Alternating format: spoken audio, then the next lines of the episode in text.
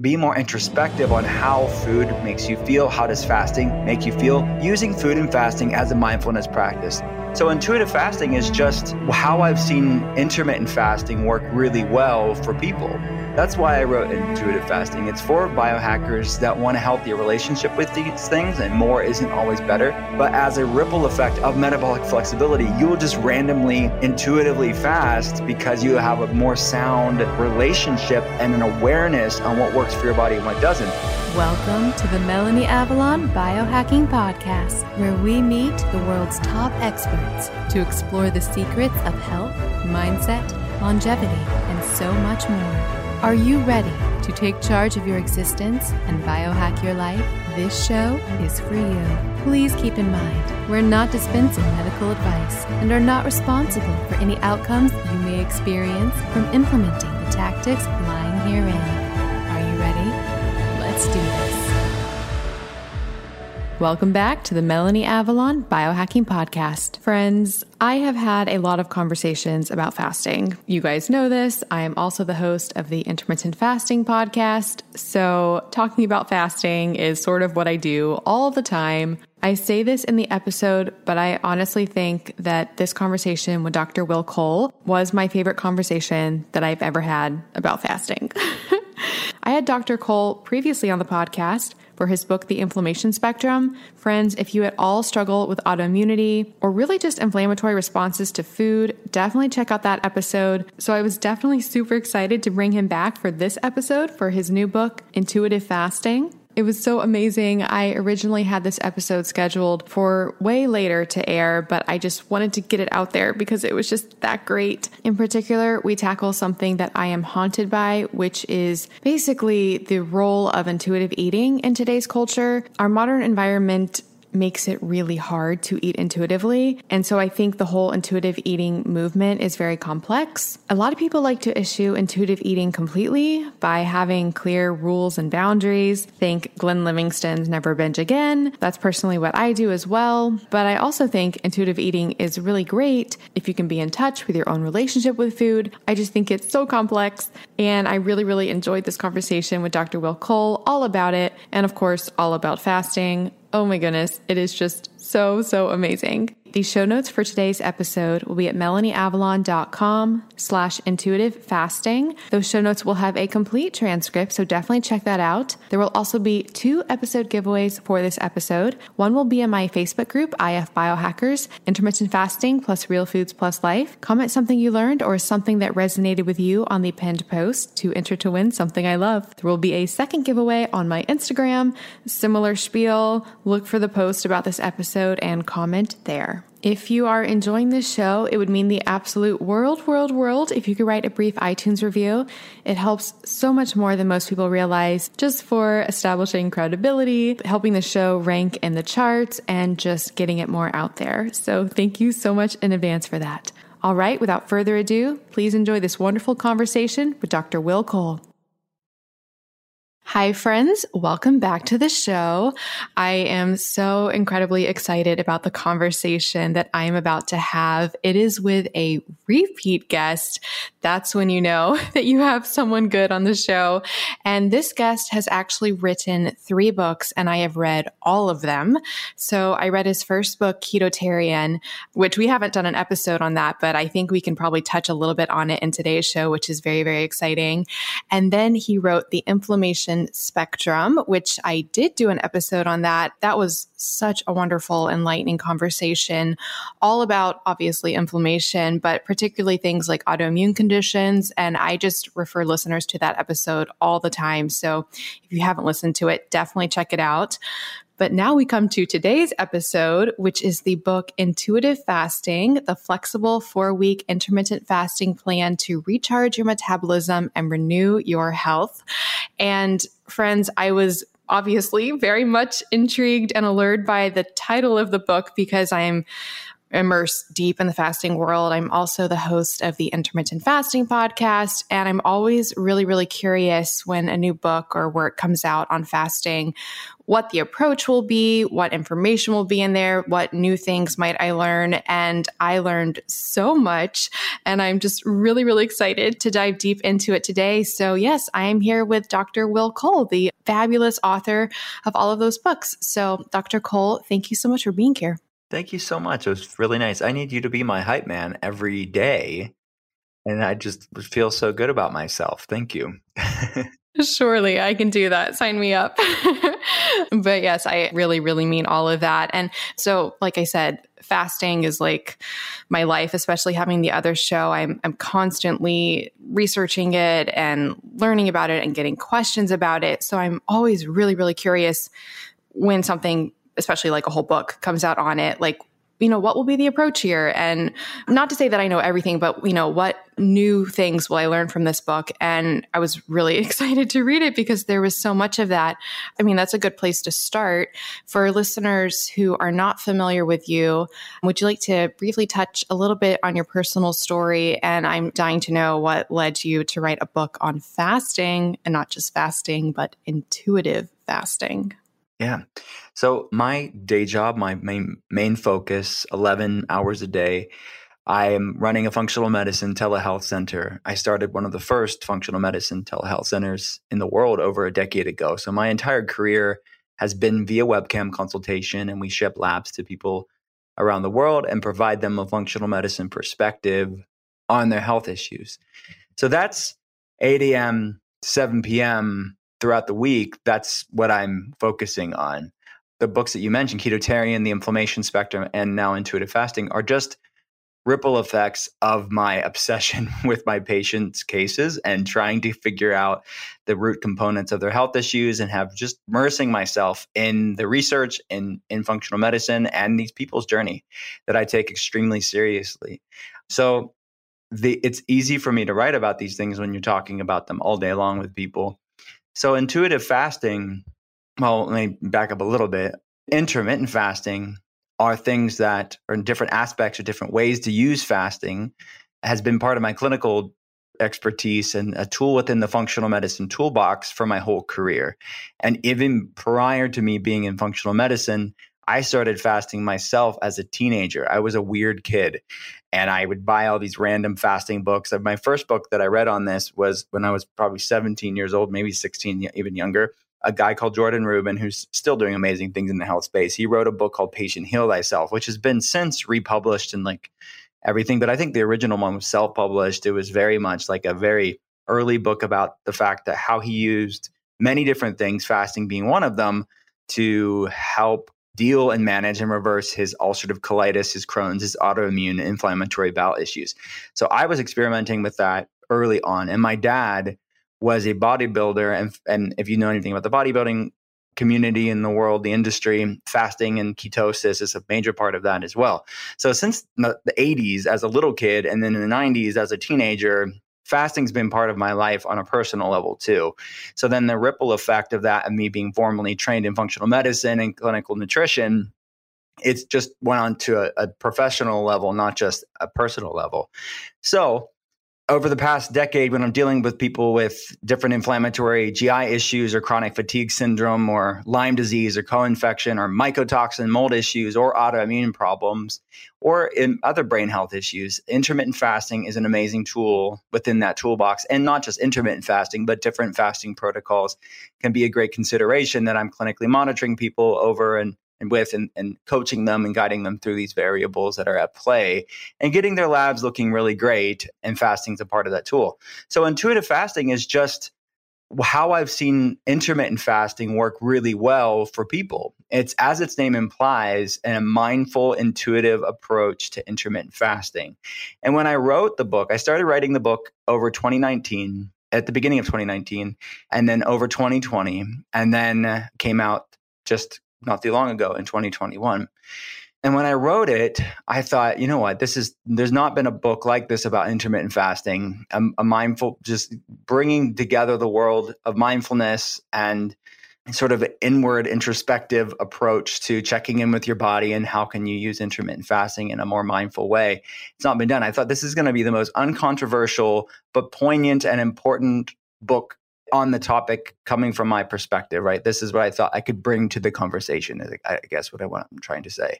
It was controversial when it came out with a few people. I mean a, a few loud groups of people, mainly the eating disorder community, the body positivity community, the intuitive eating community, really took offense to a book they've never read. And they would, if they just would have read the book, they would have known that I, this wasn't, I wasn't advocating for eating disorders. This is not an eating disorder disguised as a wellness practice. This was a very mindful, measured, practical healthy relationship with intermittent fasting. And that has been my clinical experience for the past decade. And intermittent fasting is nothing new, like I mentioned clinically, but I also wrote about intermittent fasting in the inflammation spectrum and in ketotarian because it's been part of my books as well. I just wanted to have a bigger, broader, deeper discussion on how I've seen this work for people long term. And in, in many ways, it's it's the past two book coming together in, in these different aspects that I've seen patients do really well with because so much of the fasting books that are out there they're great and solid science. I just didn't the, the, world didn't need another fasting book in my opinion because the science is has been explained and there's brilliant books about that. But a lot of the fasting community of which you you know you're a part of as well a, a lot of the the doctors or the health professionals or the books that are coming out there are more coming from that biohacker space. And I feel like there's a certain sect of the biohacking community or people that don't even identify as biohackers themselves, but they want to get into this biohacking stuff, but they're not that alpha sort of personality where they want a more measured approach to this and a more mindful approach. So I think that's why I wrote intuitive fasting. It's for biohackers that want a healthier relationship with these things, and more isn't always better but it's for all, for all the other people that don't even know that they're biohackers that I wanted to bring them into the community and say, look, you don't have to be Ben Greenfield. And I love Ben Greenfield, but you don't have to be that level of immersion in wellness to get involved in these amazing tools that I've seen impact people's lives for the positive. I'm so excited to talk more about this because when the book came out, I saw the controversy surrounding all of it from the different communities. And I understand why that happened because it's such a sensitive and complex topic that requires a lot of nuance and takes into so many factors. You know, there's not just the diet, there's diet, there's behavior, there's, you know, your psychology, there's all of this that goes into it. And I just want to say, first of all, I'm, I'm really sorry. It, it can be really frustrating when people don't actually read what you wrote and then comment on it. that can be a little bit frustrating. But in any case, I'd love to talk a little bit more about all of that because something I think about a lot, like a lot. So on the eating side, because maybe we can talk about the eating before going more into the fasting this whole concept of intuitive eating. I'm really haunted by this concept because, on the one hand, yes, I feel like we should be able to eat intuitively. You know, our bodies are set up to find nutrition. We should be able to eat when we're hungry, stop when we're not. There's this idea if we can just, you know, get past the emotions of it, we should all be able to be intuitive. But on the flip side, I don't know, and this is my question for you. I don't know if it's always actually possible to be, quote, intuitive in the environment that we're in. So, like processed foods, can you be intuitive with processed foods? Or if you're in a state of inflammation, can you still be intuitive? Like, how do you interpret the signals of your body? How do you know what's a craving and what's an actual need? I think about this so much. So, what are your what are your thoughts on all of that? I mean, that's really the genesis of of the book of what I wanted to have a conversation about is is how can we have or can we have a mindful intuitive approach to intermittent fasting and to a mindful approach to eating because I see the conversations on social media and within the community about intuitive eating which look capital I capital E intuitive eating there was a book in the 90s that was written about this topic. And I wanted to have a functional medicine conversation about mindful eating and mindful fasting. And so it's a multi tiered conversation about metabolic flexibility because when somebody's metabolically inflexible, meaning they're, they are, as you say, struggling with chronic inflammation, blood sugars all over the place. They're bound by insatiable cravings and hangriness and fatigue and blood sugar roller coasters. So at that point, it's very true. And this is how I open up the book is that is it hangriness? Is it intuition? Is it in blood sugar imbalances or is it intuition? Is it is it other hormonal imbalances or intuition? Is it insatiable cravings or intuition? Because all of these things are proverbial noises on a physiological level that will drown out that resolute, still small voice of your intuition. So it's really nice to say on social media, I'm an intuitive eater, and that's just how people identify. And with the toxic tribalism that's going on on social media specifically, that's their little echo chamber of this is who we are and we're anti we're, anti diet culture and we're going to be this militant sort of cult around our thing because they have just been so burned by diet culture that then they're sort of seething in their own rightness. But and look diet culture and what diet culture has done to a lot of people in the form of shaming people is what I'm trying to say is shaming people into wellness and obsessing and being sort of this negative shaming your way into wellness is the antithesis of the message that I speak. The antithesis of sustainable wellness. I mean, you can't heal a body you hate is something that I say ad infinitum. I say it so many times because it's I as a functional medicine practitioner, I've seen people try to do this. So I agree that diet culture is messed up and can and shaming your way into wellness is is not going to happen. But the result then is this rebound like equally opposite other extreme where they suspend all science they suspend all logic that you can somehow intuitively eat junk food and somehow that's going to bring about you feeling great in your body. It's just not possible. I mean over 60% of the United States has a massive blood sugar problem. This is most people. This isn't some rare sect of people. So if capital I, capital E, intuitive eating works for you and that book resonated with you, that's great, but you're not the majority of the United States. The majority of the United States has a massive blood sugar problem and they're somewhere on that inflammation spectrum, or more specifically, the insulin resistant inflammation spectrum. It's that one spoke on that spectrum that I talk about in the inflammation spectrum. So at that point, the majority of the human race, specifically in the West today, are struggling with hangriness and insatiable cravings.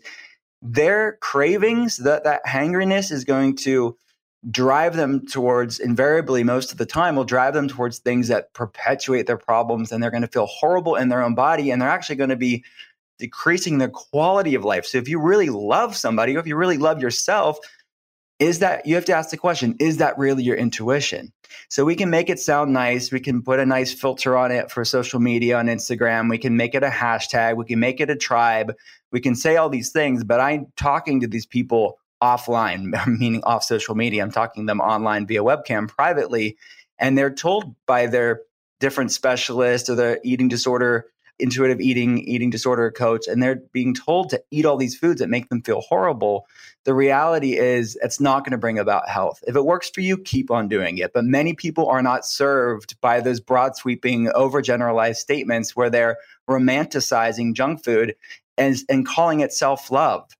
Feeding chronic disease isn't self-love. It's actually metabolic problems. So that's part of the conversation that i wanted to have in the book Hi, friends. Do you want to come hang out with me and Dave Asprey and so many other guests I've had on the show? You simply must come to the 10th annual Biohacking Conference. May 30th through June 1st in Dallas, Texas. And of course, I have a massive discount code for you guys. I went last year to the one in Orlando, and it was one of the most fun times of my entire life. I met and got to hang out with so many guests that I've had on the show.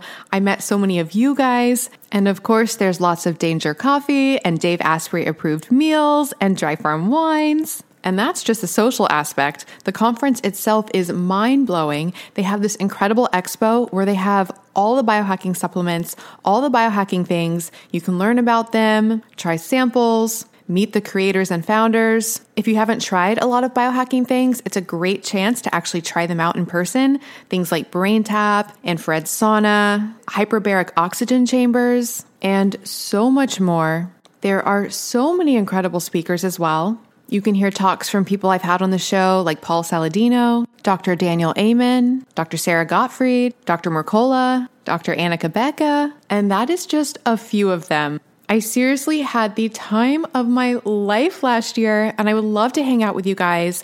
And you can get 35% off tickets. Just go to melanieavalon.com slash biohacking conference and use the coupon code BCMelanie to get 35% off your tickets. That's melanieavalon.com slash biohacking conference with the code BCMelanie to get 35% off your tickets. This code can be used for general admission or for VIP access. Seating is limited. They do sell out. They sold out last year. So get your ticket now.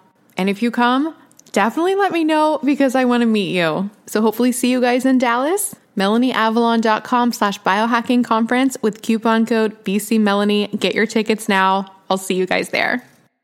Hi, friends. Okay, so I'm a little bit embarrassed because I've been talking for so long about red light and near infrared therapy, which is so, so important. However, I kind of left out something really important about light. So, as you guys know, I've been talking about red light and near infrared for so long. And at the same time, during the day, I was using a bright, sad light so it's those white lights that help with waking you up, help with your circadian rhythm. They're used to combat mood issues and depression. So I have a really bright white one of those at my desk. A few things about that. I knew it helped wake me up and kept me stimulated, but I wasn't sure if it had any detrimental effects using it. And then two, I was also wondering if by just focusing on red and near infrared light, was I somehow missing something in the full spectrum of light? Guess what? I was. And guess what? I found the solution. And guess what? I have a discount for you guys. So, the founder of a company called Solshine reached out to me and he was like, Do you know about the importance of full spectrum light? And I was like, You know what? I've been wondering about this for quite a while. Please educate me. Oh my goodness. This man blew my mind. I talk a lot about the problems of blue light. That said, we evolved in natural full spectrum sunlight that our genes are programmed to respond to. And today, we do not spend enough time in that light. A lot of us don't go outside, and we're overexposed to blue light. It's a problem. And then to make things even more problematic, the common sad lights that I was talking about that are bright white, they actually do not contain the full spectrum light. They filter out certain wavelengths and they're high in blue light. So just like I thought, it was not doing my health many services. There is only one company I have found, or I guess that found me, that makes a full spectrum white light device. So the Sol light systems include the fullest spectrum of visible and invisible near infrared light with traces of UV light. Yep, that's right, because you need all of that as well. Don't worry, it's not an exuberant amount that's going to cause a problem. It's just a tiny little dose that your body actually needs. You can use these lights to fix your circadian rhythm and properly stimulate your brain's suprachiasmatic nucleus, or SCN, in a way that it was supposed to be stimulated. It's kind of like the natural spectral diet. Because, yes, you may be suffering from malillumination. Did you know that your entire bloodstream actually filters through your eyes in a relatively short amount of time, that's the only way your blood is exposed to the outside world. So when we expose our eyes to this light, it actually can have beneficial effects on our blood. That is crazy. It helps with skin, with mood. This is the light that I wasn't thinking about that we need. I love Solshine's light therapy devices. I do use it in combination with my red and near infrared light devices as well so that I can fully bathe my body in the best light that is so helpful for my sleep, for my stress, for my metabolism, for my immunity, for my health, so many things. They have so many different device options. They have one that I love that kind of looks like a Joovv, and I sit it on my desk, and it has options for the full spectrum light, which is that bright white light, as well as a near infrared option.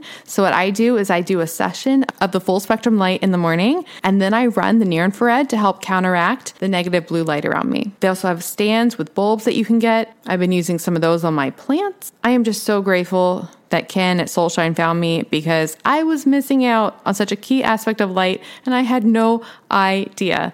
And you can get 10% off at melanieavalon.com slash solshine. That's S-O-L-S-H-I-N-E with the code Melanie Avalon. So melanieavalon.com slash solshine, S-O-L-S-H-I-N-E, with the code Melanie Avalon for 10% off. It's really helped my mood, my energy, my sleep, so many things. I think you guys will love it. So again, go to melanieavalon.com slash solshine, S-O-L-S-H-I-N-E, and use the coupon code Melanie Avalon to get 10% off site wide. And we'll put all this information in the show notes. I'm just so excited to talk to you about this. Yeah. So the other day I was listening to one of my favorite podcasts, and I, I love the host, I love the show, but it was with an intuitive eating person.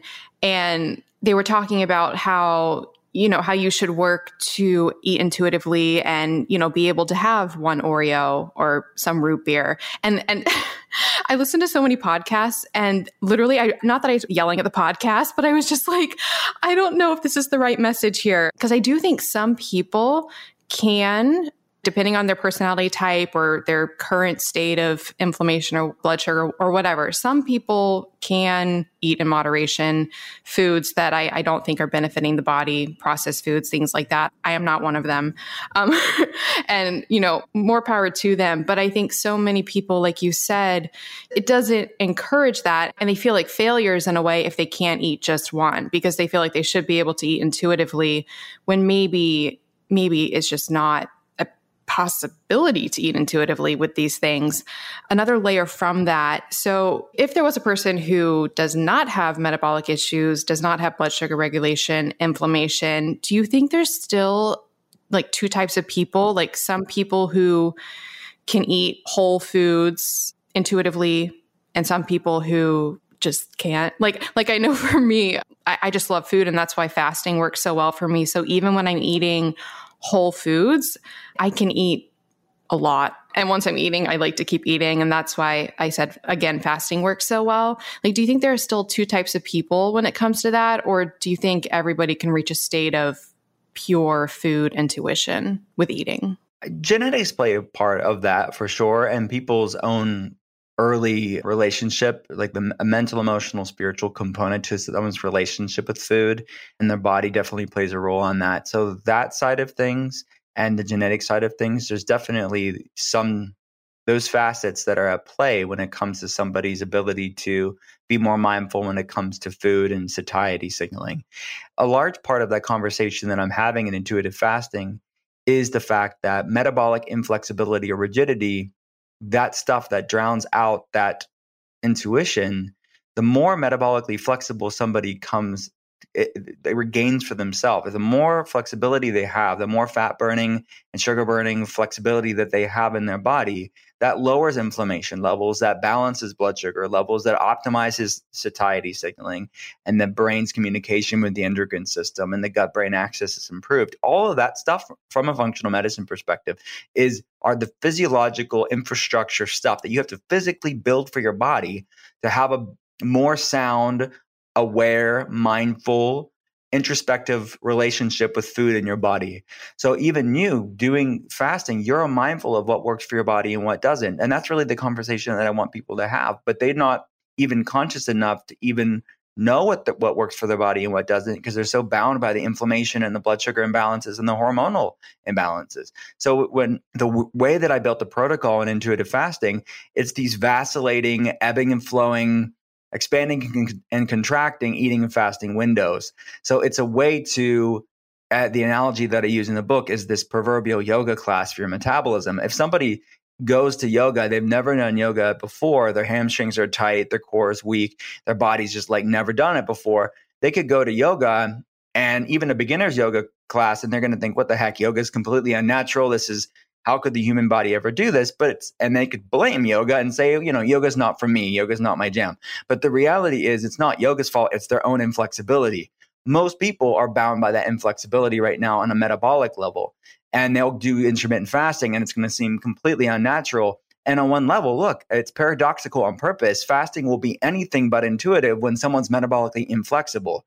But the more flexibility somebody builds for themselves, they're going to be able to calm that noise, hear that intuition, have proper signaling pathways to, to be able to have a healthier, more balanced relationship when it comes to food and fasting. And fasting will be more intuitive when you're metabolically inflexible not because it's restrictive, not because it's disordered eating disguised as a wellness practice, but because you can go longer without eating because you're more stable, because you're more metabolically flexible. So that's the other side of the coin of metabolic flexibility. You can use intermittent fat fasting to gain metabolic flexibility, but as a ripple effect of metabolic flexibility, you will just randomly intuitively fast because you have a more sound relationship and an awareness on what works for your body and what doesn't. So that's what you notice in your life. Like you feel the best having this balanced relationship with fasting and eating and you know your body and it's a tool within your toolbox to continue your health journey and that's what i want for everybody and what i call in the book food peace is having this inner peace with food because so many people are at war with their body and at war when it comes to food. And food is their enemy, but yet this medication that they use to make them feel better and they feel oftentimes completely out of control. So I don't want people to have an unhealthy obsessive control, which is disordered eating, but have a stillness on food peace uh, of saying, I can eat whatever I want but I want to eat things that make me feel good. And avoiding foods that don't make me feel good isn't restrictive, it's self respect. And I like feeling great more than I thought that I missed something that made me feel really lousy. That's what food peace is. And intermittent fasting and the food protocol that I put in the book is really built towards people discovering that for themselves because that's our birthright. Fasting is encoded in our DNA, homeostasis is encoded in our DNA. If we allow our body the time to find that for ourselves, we could start to feel great and feeling alive in our body because most people they feel really miserable in their skin and it's physiological stuff that's really fueling that chronic inflammation doesn't feel good blood sugar imbalance doesn't feel good it just you're not going to feel good and like i said you can make it sound great on social media and it's going to be your highlight reel of of of this amazing way that you are going to fight diet culture but i promise you metabolic disorders doesn't feel good, any way you put it.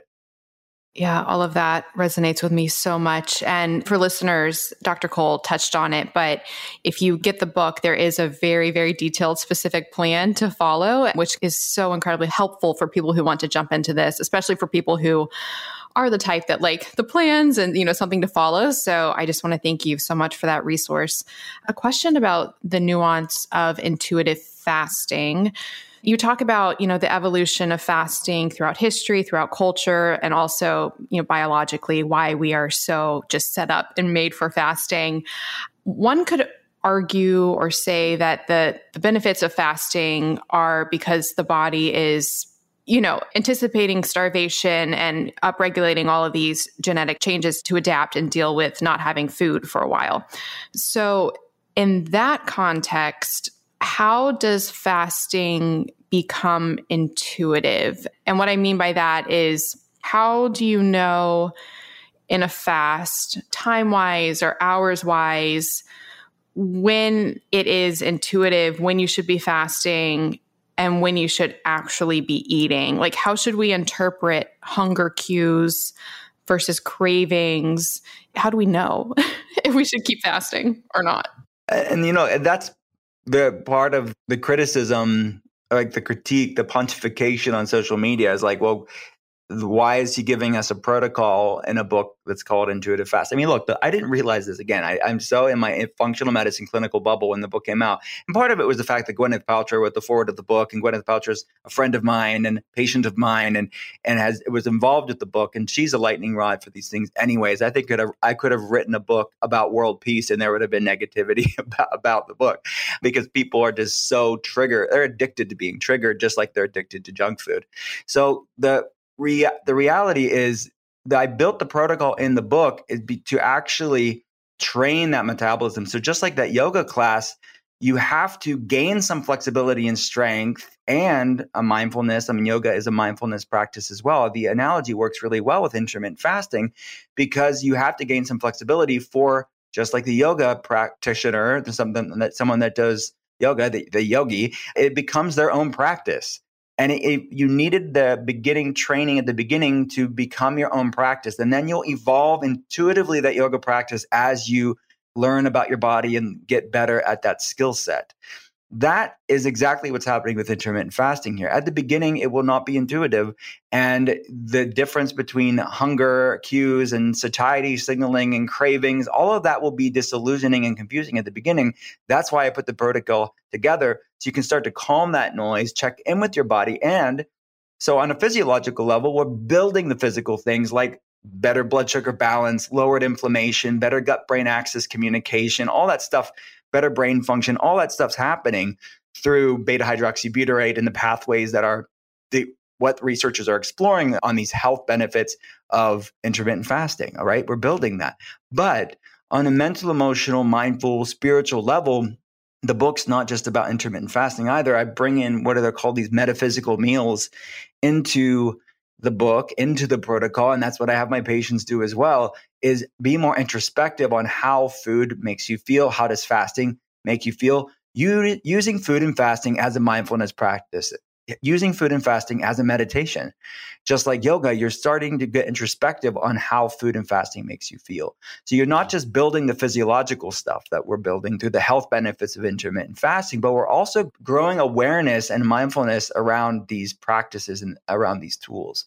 So the answer won't be clear cut at the beginning, but the more you practice this, the more you find that rhythm to your body the more you're checking in with your body, checking in with your energy levels, checking in with your digestion, checking in with your sleep levels, your sleep uh, pattern through the night, checking in with your brain function. All of these things you are these are aspects of mindfulness practice that I'm having person do through the protocol. Then at that point they're going to know, "Oh, I felt better when I did more of this." I'm going to do more of this type of fasting because each week in the protocol is a different type of intermittent fasting or time compressed feeding, which is the specific subset of intermittent fasting that I'm exploring in the book. So each week you uh, will have grown in awareness and how that time made you feel. And then you're going to be able to evolve that practice just like a yogi can to, to suit your body. And that's bio individuality. We're all different. That's the heart of functional medicine. So people, after maybe two or three cycles of the four week protocol in the book, will evolve it intuitively to suit their body because we are all different. Not everybody needs the same types of intermittent fasting. And maybe somebody needs the least amount for this season of their life, like a 12 12 time compressed feeding, which is very basic. It is very unsexy in the fasting world, but it's a great tool that some people can rest in for a while. So that's, you know, 7 a.m. to 7 p.m. or 8 a.m. to 8 p.m. You're eating and you're basically just fasting through the night until you break the fast at breakfast. That's a tool that we use in the book because that's a baseline for most humans to find. And then from there, you can expand and contract that eating and fasting window. So that's how I see it is that you will start to be more curious about your body and more curious about how food and fasting makes you feel. And over time, that practice will evolve intuitively because you're going to be constantly be mindful about how these things made you feel. That's what intuitive fasting is about. It's such a complicated nuance that, I mean, you just touched on all of it with, you know, intuition. You think, well, if it's intuition, you should be able to just do it.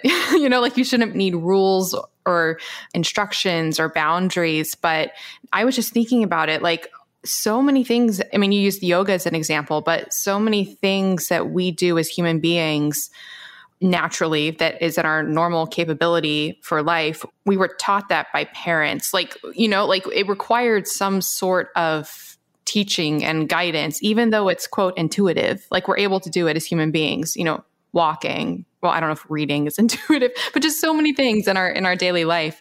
So and i'm just wondering do you think if you had titled the book something different but had the exact same book it wouldn't have received any any backlash. Like do you think it was just because it was called intuitive fasting? That's part of it yeah. That's that was definitely part of the controversy. I think it was a mixture of me someone outside like if in functional medicine a b gwyneth paltrow people just don't they don't even need to know any context and then see the title of the book. And yeah these are the main things. And the reality is i wouldn't change the book title at all because i think it, it's a it's a perfect it's a perfect symbol for what the book's about and it in, in a way i'm I, like i would never i wouldn't change it at all there were way more positive stuff, the negative stuff, but that pocket of like negativity wasn't even negative at the end of the day. I'm blessed and privileged to be able to write a book and have these conversations. I'm so thankful for it. And it's a teaching moment to to our culture that I think that is has a lot of problems on many different levels when it comes to social media and how they talk to people and how you would never say th- something Like I, the half of the things that people said, they'd never say to my face, but they can just type and be keyboard warriors and these online trolls and be negative. And it doesn't matter to me. At the end of the day, I know what the book's about. And I know anybody that read the book will get the message. And the reality is, look at what's happening in our culture right now, just on a health level. It's like, yeah, people are really messed up when there comes to relationship with food. And the idea that fasting could be intuitive, that's what's triggering you. That is just shows you where the state of the fragility of our culture. I mean, talk about our privileged fragility that where you can even have a book with that title and it's so triggering to people. We have bigger problems in the world. And I think that when you really look at that, fasting's been used mindfully and intuitively for a long time. I'm just reminding people of our roots fasting's been used as a meditative practice in every spiritual tradition there is. It's used in Judaism with Yom Kippur and Tisha B'Av. It's used in Islam during Ramadan, which is, you know, we're just ending people that are uh, is Muslim, just ending that around this time. It's used in indigenous cultures around the world. It's used in Christianity around Lent.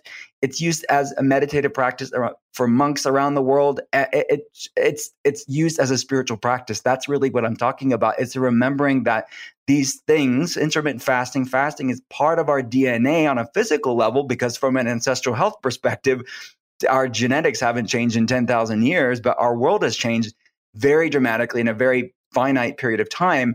And humans, because of food scarcity, would have evolved through times of fasting. And that's where a lot of the healing benefits can be upregulated because we're decreasing the chasm between genetics and epigenetics. We're decreasing the mismatch between genetics and epigenetics. So, yeah, that's on a physical level, the health science, the, the exciting health benefits of intermittent fasting. But look, Fasting's also encoded in our spiritual DNA because it's been used throughout time, no matter what ancestral connection you have, no matter where your ancestors are from around the world, chances are fasting was used intuitively for both spiritual purposes and health purposes.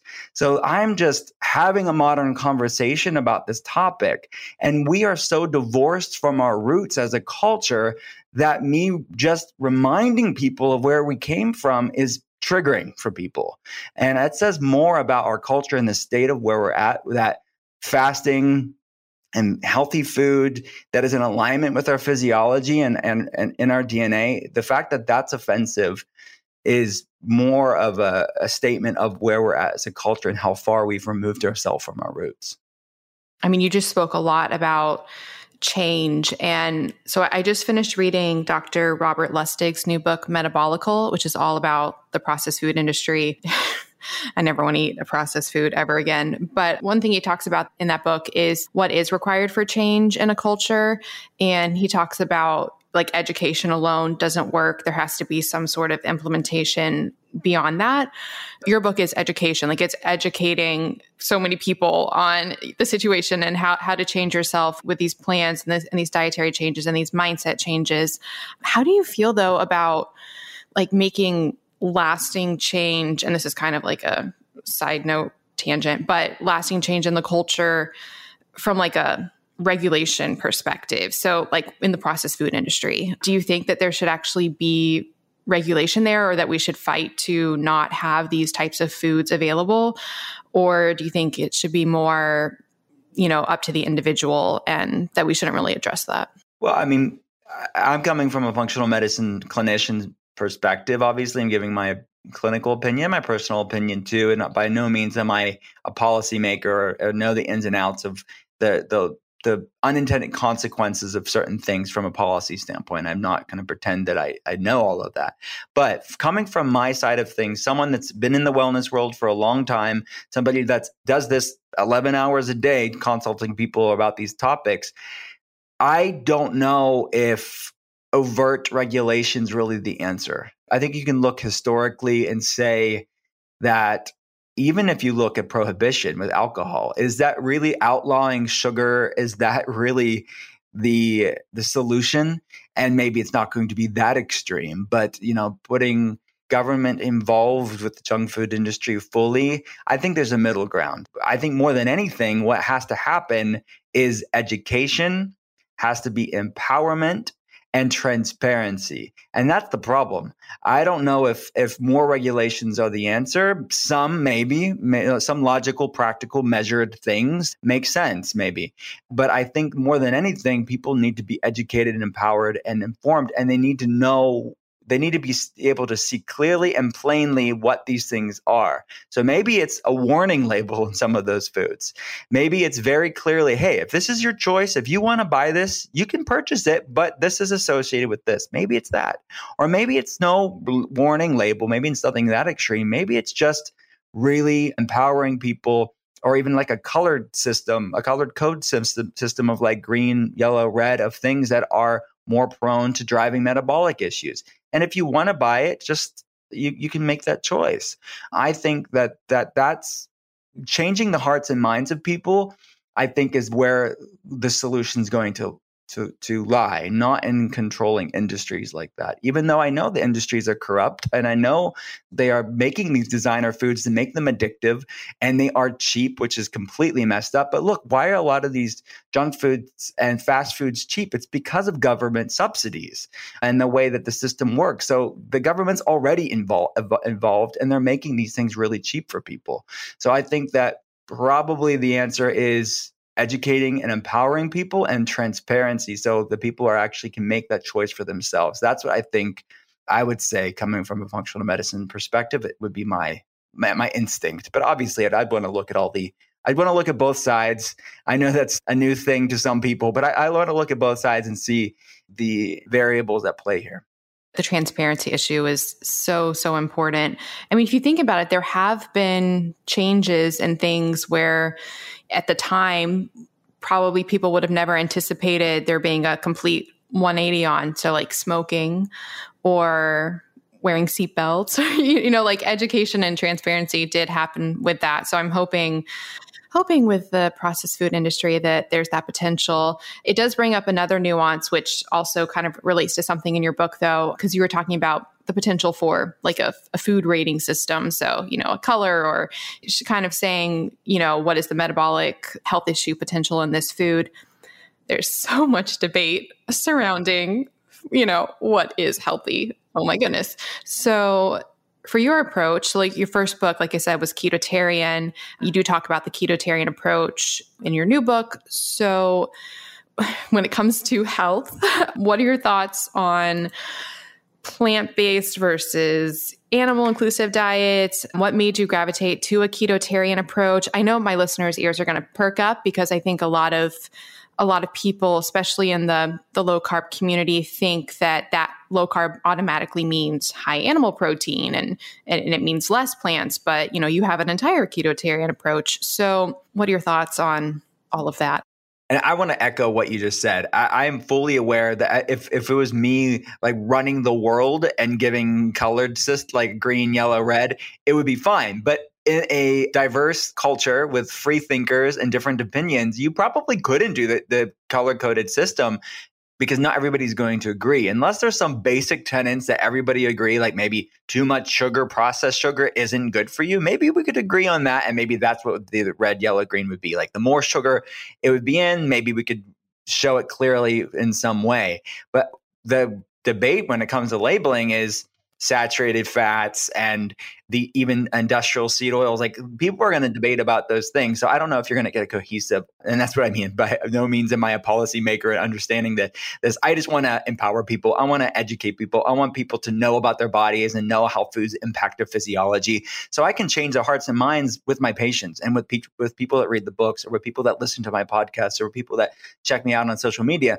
That's my goal because I don't know if a system wide change like this is really going to happen in a way where everybody can agree because you get you get special interests involved and they're going to demonize whole macronutrients and make broad sweeping overgeneralized statements where nuance is lost and context is lost and fats are demonized in that way where the nuance and context is just completely lost so ketotarian it's my made up word again. And I, am I think in hindsight, when I look at the things that I, I write about, I'm, I'm drawn to paradoxes, you know, mostly like plant based and keto and intuition and fasting. And I, I think that this is something that I um, really see work with with people, people that take two seemingly opposite things, they get the best of both worlds without falling prey to the potential pitfalls of being all in in one way without looking at that context and nuance.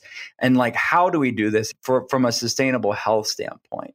So what ketotarian really is is a mediterranean pescatarian plant forward ketogenic diet so it's not entirely vegan it's not entirely vegetarian keto either it is more what I call in the book vegetarian. It's wild caught fish, it's fresh seafood, lots of vegetarian options too, like eggs, etc., and lots of of plant fats like olives and avocados and non-starchy vegetables.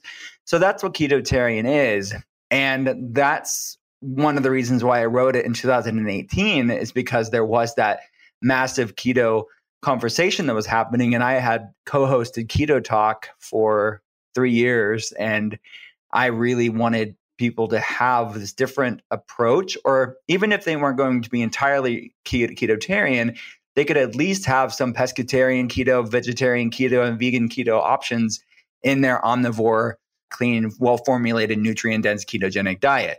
So that's it was a resource for people, even if they weren't strict ketotarian. And the book isn't strict anyways, and I talk about that in the book. And none of what I do is really dogmatic because I want this to be a flexible and approachable to people and I talk about in the book how I bring grass fed beef in and I'm, I'm omnivore. I'm just wanted that to be a resource for people to utilize in their life. And there are some people that just prefer eating pescatarian or prefer eating more vegetarian.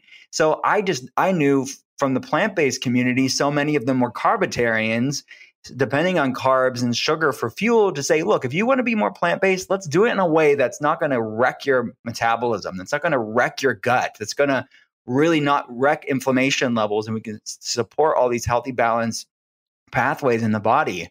So that's really what ketotarian's all about and I don't think it's I mean even in intuitive fasting there's many omnivore options in that book. I'm not against people eating good grass-fed beef and you know I love Belcampo and I love these brands these uh, farms that are coming out with really good regenerative farming. And they're the wave of the future. They are going to save the planet. Regenerative farmers are going to save the planet if we listen to them. So I'm not against meat. I, I, just think there has to be a nuanced conversation about this because the problem that I was seeing in the keto community in 2017 and 2018, and even before that, is that they were high fat, low carb at all costs. They were anything, if it was hashtag keto, if it was low carb, they were going to go for it. And anything that lowered ketones was seen as like this devil and you should fear it. And you had a big sect of the ketogenic community at that time. And even today, they get caught up in fearing vegetables and fiber. And I know from a functional medicine standpoint that gut microbiome diversity and fiber has its place and should not be feared for the average person. So I think that that can create some unintended consequences when it comes to orthorexia, which I think is rampant within the low carb and ketogenic community, where they become fearing real foods. And look, there's a time and place for higher ketones. If you have a neurological disorder, if you have a seizure disorder, if you have different autoimmune problems that you're using higher ketones to attenuate those responses to you're using the therapeutic benefits of higher ketones and you need that, of course, that we need to look at those things. But the average person that's just looking to feel great, I optimize their brain, optimize their energy levels, become metabolically flexible, keep inflammation levels balanced. I don't know if long term health, you becoming obsessive about macros is really the answer. I think it's a matter of really having this be flexible and a tool within the toolbox and not feeling like you should have fear and, and dread over fiber from vegetables. So that's really what ketotarian was the conversation that I'm having in that book. Hi, friends. An incredible fasting aid is coffee. Yes, I am all about the coffee. I am a huge fan of its health benefits as well as how it can support your fast and really help with energy and fat burning. And I have a big announcement. The brand of coffee that I have been drinking for an entire decade now, I am no longer drinking. There's some drama, there's some science, and I'm about to tell you how to get a discount on my new favorite coffee. So, I've been drinking the coffee formerly known as Dave Asprey's Bulletproof Coffee for literally a decade. I do not drink it now, so this is not a Bulletproof Coffee commercial, but I started drinking it because I so trusted Dave and his obsession in creating mold free coffee. Because moldy coffee beans is a huge problem, and a lot of people can get health issues, brain fog, and crash after coffee because of the mold contamination contamination. Dave has been talking about this for so long, so I really trusted him and I would drink bulletproof coffee, which I absolutely loved and loved that it was mold free. Then there was some drama. Dave sort of got kicked out of Bulletproof. He might be going back. There's a lot of stuff going on with that. Follow him on Instagram if you want to learn more about that. He even talked about it at the recent biohacking conference. But in any case, drama aside, he can no longer speak to Bulletproof Coffee as to whether or not it is mold free. And he ended up making a coffee even better than Bulletproof Coffee, and it is called Danger Coffee. And friends, I love it. It's the first coffee that is not only mold free, but actually can help you remineralize. Yep, that's right. Danger Coffee contains a patent pending formula that actually remineralizes your body with more than 50 trace minerals, nutrients, and electrolytes.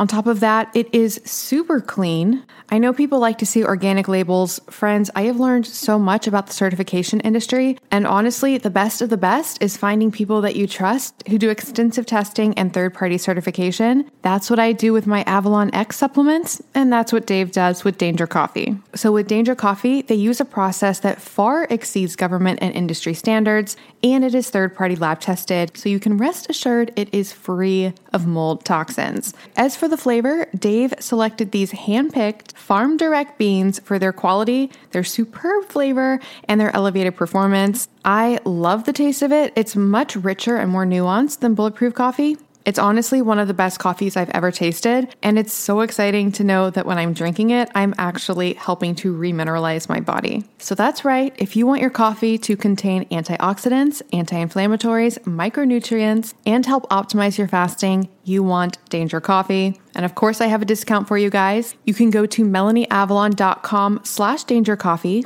and use the coupon code melanieavalon to get 10% off. Again, that is melanieavalon.com slash danger coffee with the coupon code melanieavalon for 10% off.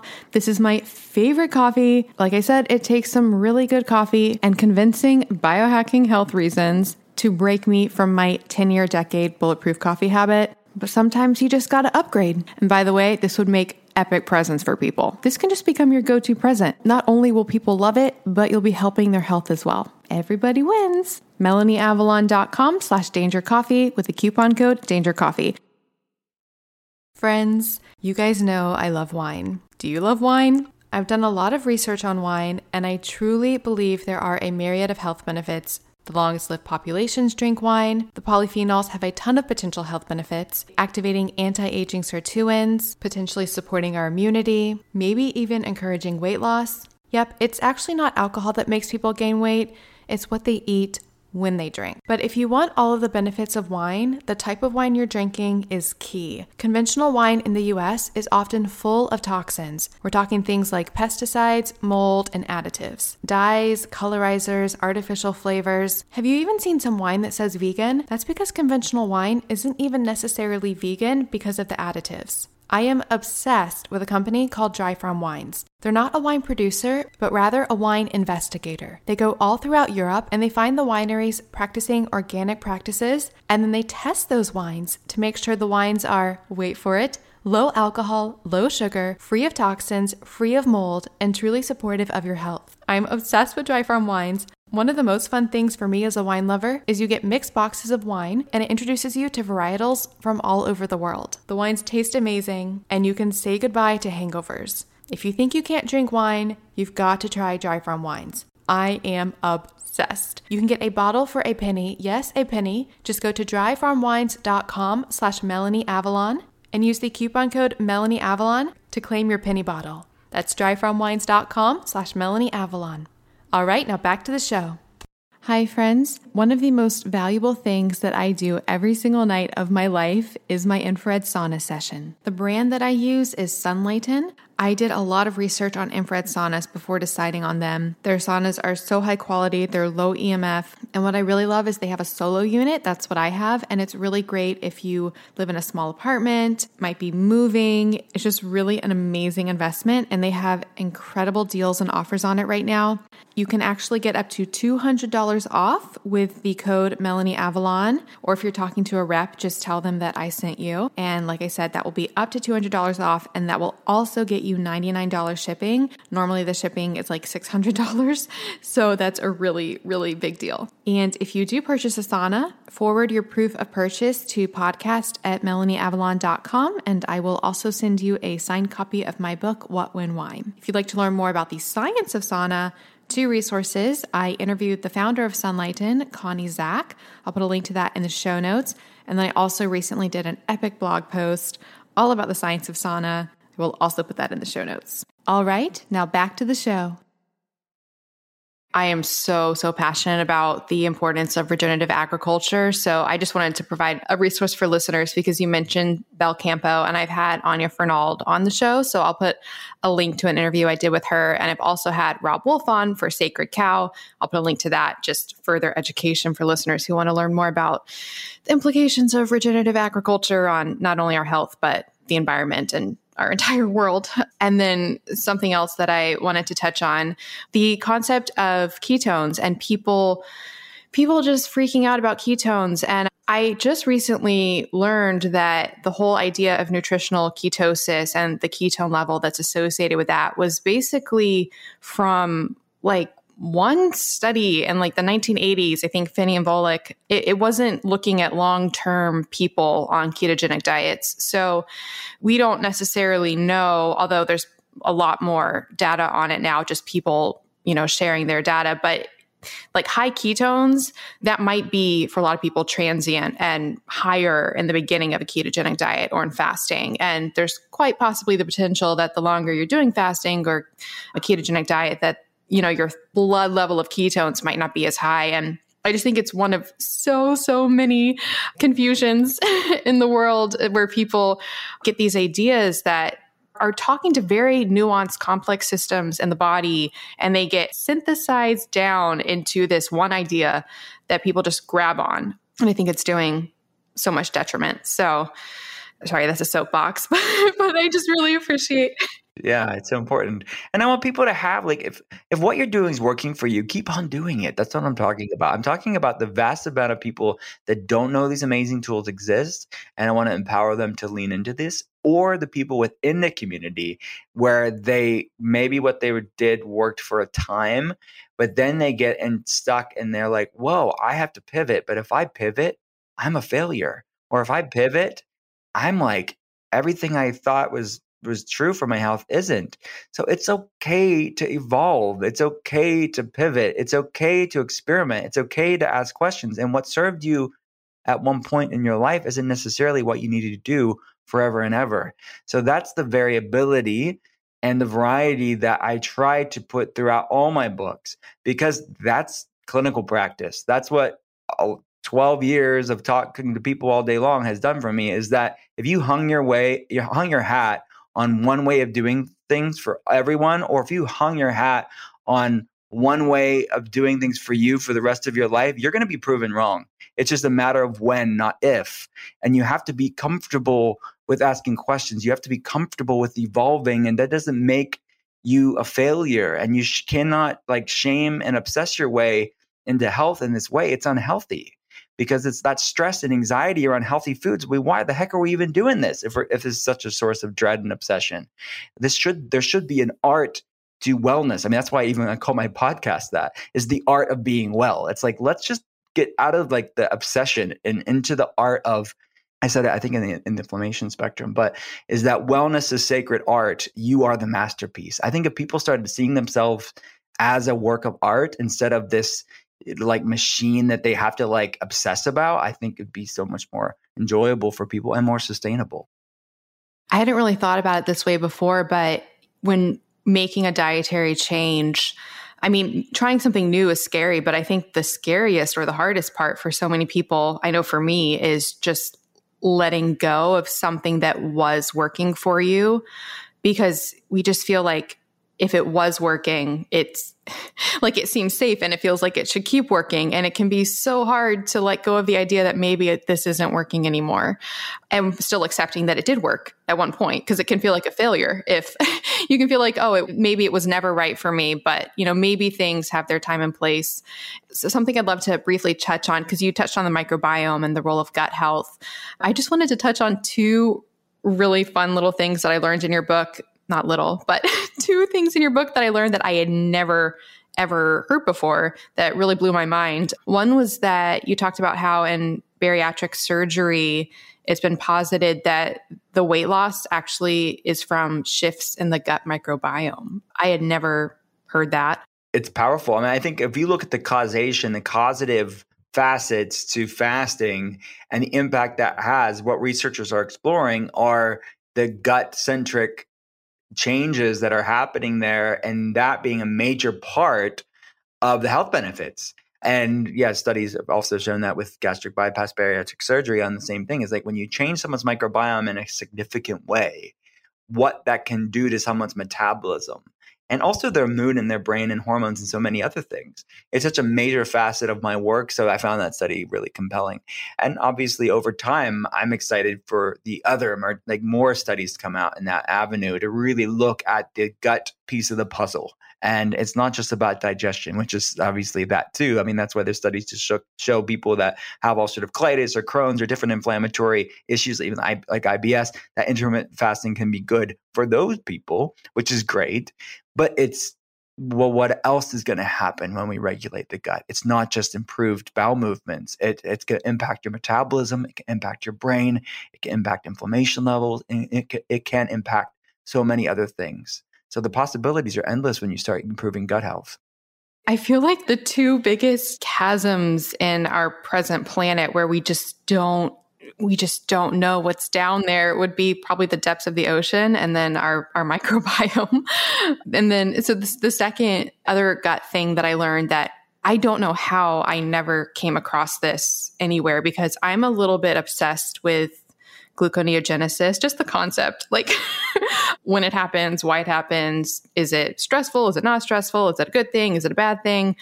I learned that there's a different type of gluconeogenesis that occurs in the intestines, intestinal gluconeogenesis, and it actually decreases blood glucose. I was wondering if you could talk at all a little bit about that. Yeah, that was a section around fiber actually in plant fiber. So there, there's two main different types of gluconeogenesis or making new glucose that are being explored. Hepatic gluconeogenesis is what we typically hear about within the keto community or the fasting community. With protein moderation, specifically within the ketogenic community, is that's why you don't want to do a high protein diet for long term because of the impact that gluconeogenesis could have on blood sugar and ketone levels. So and that's why ketogenic diet is high fat, moderate protein, low carb. Now, obviously, a lot of people within the carnivore community or the carnivore keto community, they're going to say, well, that protein moderation is not that big of a deal. It's really the carb restriction. And I would agree with that for most people. But if you're looking at mTOR and a lot of the longevity benefits and the anti cancer benefits of, of the ketogenic diet and intermittent fasting, which I mean, ketogenic diet, for all intents and purposes, is mimicking a lot of the same benefits of fasting because both are supporting beta hydroxybutyrate and all the benefits that that comes as an epigenetic modulator. But intestinal gluconeogenesis, and it's made through eating plant fibers, has a glucose lowering effect. And I go over the studies in the book. And the fact that overall, for most people, it's going to help lower serum glucose and it's also going to lower insulin resistance and improve increased satiety levels, meaning you're not going to feel hangry and have insatiable cravings. So that's why one of the reasons why I don't want people to become overly zealous and obsessive and orthorexic when it comes to you know a salad or like uh, uh non-starchy vegetables or fiber-rich vegetables because the net carbs when it comes to these vegetables are really low. But if you look at total carbs, you're going to think, dang, if I'm having 20 grams of carbs in a day, how the heck am I going to have vegetables? Or even if you're a little bit looser, go to like 30, 40 grams of carbs, how the heck am I going to have vegetables? So I talk about the context matters here. So the context around carbs matters. And lumping all carbs and behaving the same way in the body is just very oversimplistic, very reductionist, and it doesn't look at the nuance of how these carbohydrates, which fiber by its very definition is a form of carbohydrate, how do these things behave in the body? Well, fiber behaves very different in the body versus, you know, can of soda. So I want people to be mindful of that. I love it. Always back to the nuance. So maybe something that we can end on that is a more fun topic than dealing with all of the the issues of our current culture. So when it comes to fasting, something that we talk about a lot on the intermittent fasting podcast is the whole idea of clean fasting and what you drink during the fast and there's there's a whole world of debate and nuance there, but you have an epic epic section on tea. And it sounds like it's really a passion of yours. So I was wondering if you could just tell listeners a little bit about your favorite teas or teas that they might like to drink while fasting. Because I didn't realize, um, I remember, I remember when I first learned that all tea is the same thing and that like it's all the same plant that blew my mind. I was like, what? I feel like I've been lied to my whole life. So teas. So teas, the tea on tea. So I, the reality is, I am t- kind of a tea aficionado. I, I am kind of obsessed with it. And I, when I was writing the book, I was, I remember exactly where I was, basically where I, where I'm like a very like visual memory. And when I was writing it, I was sitting on my deck. This is over 2020. This is like the height of COVID. I'm writing about tea, and I thought this is so. I'm so pumped about putting this section in the book. And the publishers are always in this, normally always in the same page as me, and they. I'm like, okay, I wonder what they're going to think about this. But it was it's when the it's within the toolbox chapter i think is that where we put it is that the reality is like it's such a awesome fasting drink and people are always asking me both with patients and people on social media like what breaks a fast? And of course there's diverse opinions about that like everything else but the reality is i think tea is a great tool because even if certain teas don't work for you, there's so many, there's a myriad of different players within the tea kingdom that people can can experiment with. So you're right, Camellia sinensis is the main type of tea. So that's the the tea, the plant that makes green tea, black tea, white tea, oolong tea, pu'er tea. So that's that tea, and they're they're different, like how you can get green, white, and black, and all the different types of black and green and white, is because it's how it's grown, when it's picked, where it's grown, like in the shade versus in the sunlight, where it's picked, how it's processed after it's picked, if it's laid out in the sun, if it's fermented, if it's roasted. I mean, that's what makes all the types of green, white, and black tea.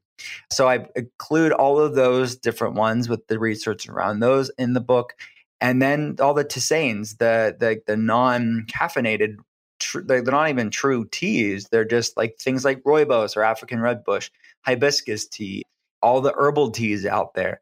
So I wanted people to have variety and be able to pick and highlight these different amazing, exciting health benefits of these and experiment with them because they all have their own strong suits. They all have their own benefits or highlighted things that researchers are exploring with. So, depending on the things you want to focus on during your fast, you can bring some of that in. And, and tea has also been used as a meditative, introspective, intuitive tool as well. And I talk about that of using one of those metaphysical meals, like what do you do when you're fasting, can be a mindfulness practice around drinking tea, which I think is really beautiful too. And from China and, and North and South Korea and, and, Asia, basically.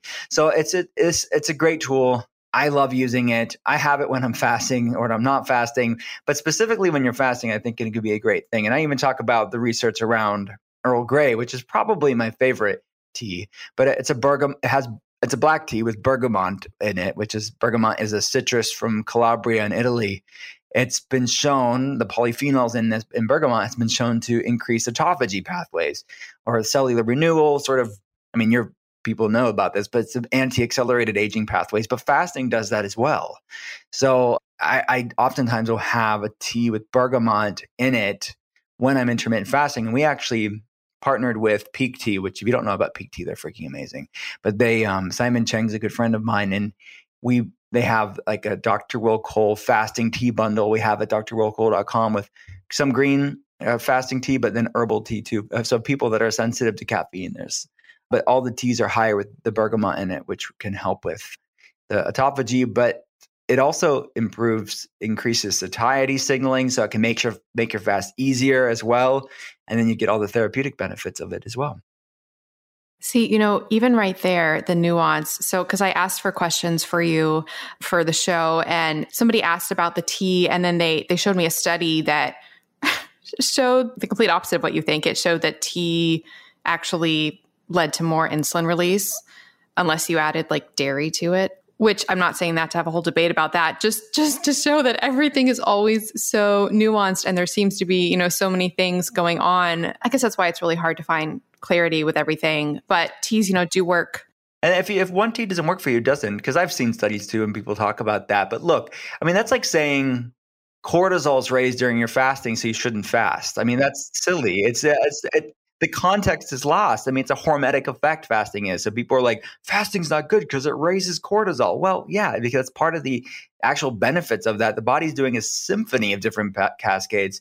So the fact that a drink can raise insulin a little bit isn't a bad thing. That goes back to the earlier point is that we think the body's so static and like raising insulin is a bad thing. Well, it's not. The body's doing a lot more than that, and context matters. And looking at glucose, looking at ketones, looking at insulin, looking all of this, and looking how the person feels when they do that, all of that matters. And isolating one biomarker and saying that's bad, it's again reductionist, but I, I, get the point. But if something doesn't work for you, if you're something, if you don't like insulin raising a point or two, then go to a, a caffeine free tea. There's many options out there.